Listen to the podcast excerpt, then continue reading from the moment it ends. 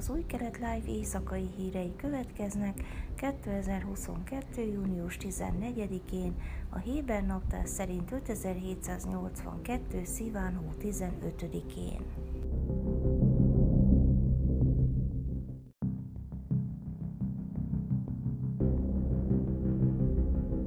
Egy fiatal brit nő, aki azt állítja, hogy izraeliek egy csoportja megerőszakolta őt Cipruson, az Emberi Jogok Európai Bírósága elé terjeszti az ügyét, miután a hatóságok kizárták az ügy újravizsgálatát egy keddi riport szerint.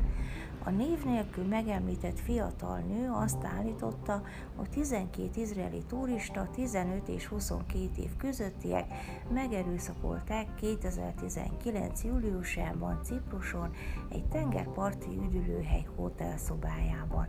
Néhány hónappal később elítélték, mert hazudott az esetről, letartóztatásakor tizennyolc éves volt.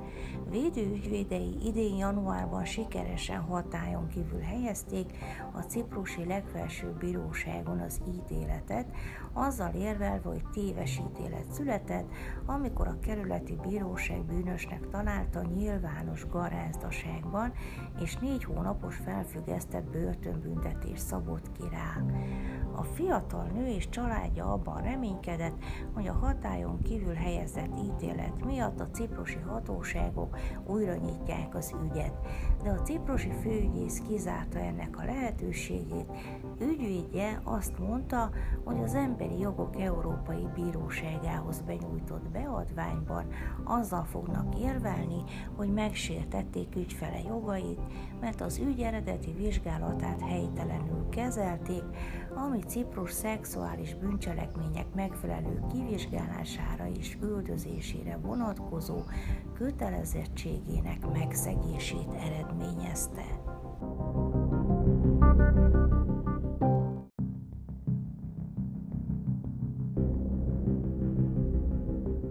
Az Európai Bizottság elnöke Ursula von der Leyen keddi izraeli látogatása során megfogadta, hogy az antiszemitizmus elleni küzdelmet az Európai Bizottság napirendjének középpontjába helyezi.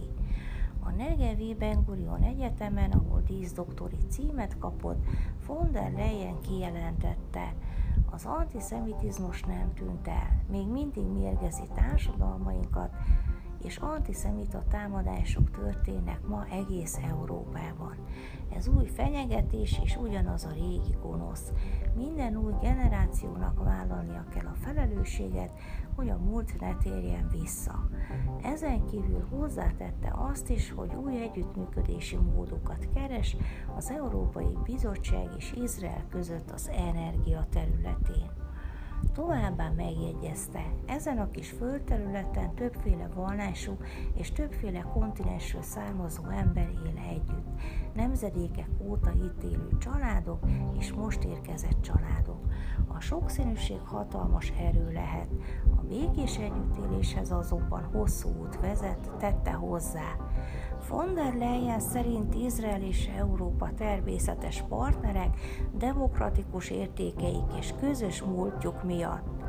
A legerősebb kötelék, amiben osztozunk, a demokráciába és a demokratikus értékekbe vetett hitünk, mondta, méltatva Izrael első miniszterelnökének, Dávid Ben Gurionnak örökségét és jövőképét, hozzátéve, hogy fiatal lányként Golda Meir inspirálta, aki ezerkilencszázhatvankilenc és ezerkilencszázhetvennégy között volt Izrael miniszterelnöke.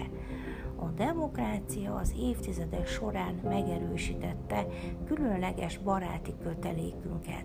Ma jobban, mint valaha, az olyan demokráciáknak, mint Európa és Izrael, közelebb kell kerülniük egymáshoz, mondta von der Leyen.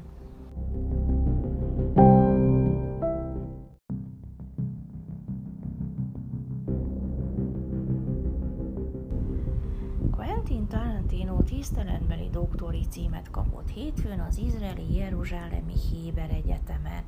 A színész, rendező, forgatókönyvíró mostantól a doktor Tarantino nevet is használhatja.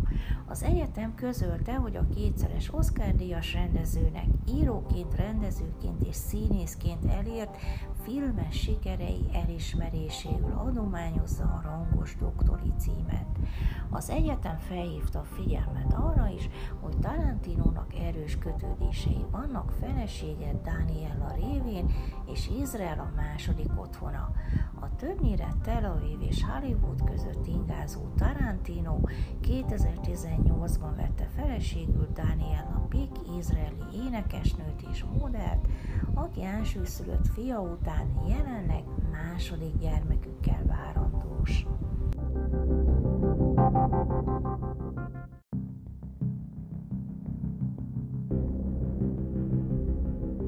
Időjárás. Szerdán napos idő várható Jeruzsálemben, Ásdodban és Tel Avivban huszonnyolc, Hajfán huszonhét, míg Ejláton harmincnyolc fokra lehet számítani.